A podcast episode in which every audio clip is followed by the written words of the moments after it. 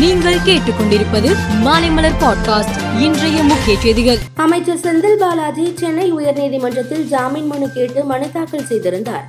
இந்த மனு மீது இன்று தீர்ப்பளித்த நீதிபதி ஜெயச்சந்திரன் மருத்துவ காரணங்களை ஏற்க முடியாது என கூறி ஜாமீன் மனுவை தள்ளுபடி செய்து உத்தரவிட்டார்.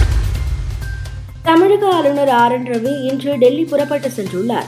இரண்டு நாள் பயணமாக டெல்லி சென்றுள்ள அவர் மத்திய உள்துறை மந்திரி அமித்ஷாவை சந்திக்க இருப்பதாக தகவல் வெளியாகியுள்ளது. தமிழ்நாடு புதுச்சேரி மற்றும் காரைக்கால் பகுதிகளில் இன்று முதல் ஏழு நாட்களுக்கு மிதமான மழைக்கு வாய்ப்பு என வானிலை ஆய்வு மையம் தெரிவித்துள்ளது. மேலும் அடுத்த நாற்பத்தி எட்டு மணி நேரத்தில் மத்திய வங்கக்கடல் பகுதிகளில் குறைந்த காற்றழுத்த தாழ்வு பகுதி உருவாக உள்ளதாகவும் அறிவித்துள்ளது.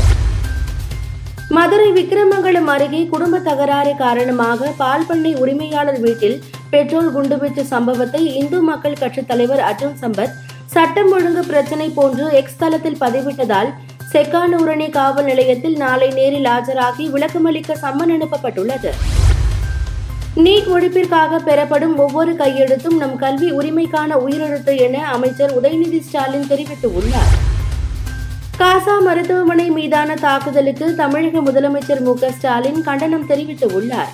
போர் என்பதே கொடூரமானது. போரின் போது மருத்துவமனைகள் தாக்கப்படுதல் கூடாது என்பதையும் மீறி மருத்துவமனைகள் தாக்கப்பட்டு நூற்றுக்கணக்கானவர்கள் மரணமடைந்து உள்ளார்கள். உலக சமுதாயம் இனியும் இதை கைகட்டி வேடிக்கை பார்க்க கூடாது என கண்டனத்தில் குறிப்பிட்டுள்ளார். தீபாவளி பண்டிகையை முன்னிட்டு ரயில்வே ஊழியர்களுக்கு போனஸ் தொகை வழங்குவது தொடர்பான அறிவிப்பை மத்திய அரசு வெளியிட்டுள்ளது. மொத்தம் பதினொன்று புள்ளி பூஜ்ஜியம் ஏழு லட்சம் ஊழியர்களுக்கு தீபாவளி போனஸ் தொகையாக ஆயிரத்து தொள்ளாயிரத்து அறுபத்தி எட்டு புள்ளி ஆறு ஏழு கோடி வழங்க மத்திய அரசு ஒப்புதல் அளித்துள்ளது. காசா மற்றும் மேற்கு கரையில் மனிதாபிமான நடவடிக்கைகளுக்காக நூறு மில்லியன் டாலர் நிதி உதவியை அமெரிக்கா வழங்கும் என ஜோ பைடன் அறிவித்தார். இங்கிலாந்து பிரதமர் ரிஷி சுனக் இன்று இஸ்ரேல் செல்கிறார்.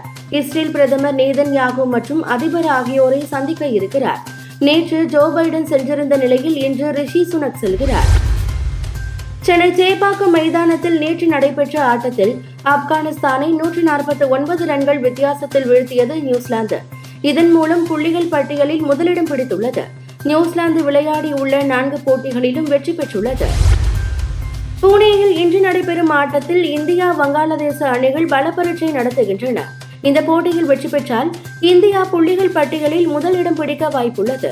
மேலும் செய்திகளுக்கு மாலைமலர் பாட்காஸ்டை பாருங்கள்.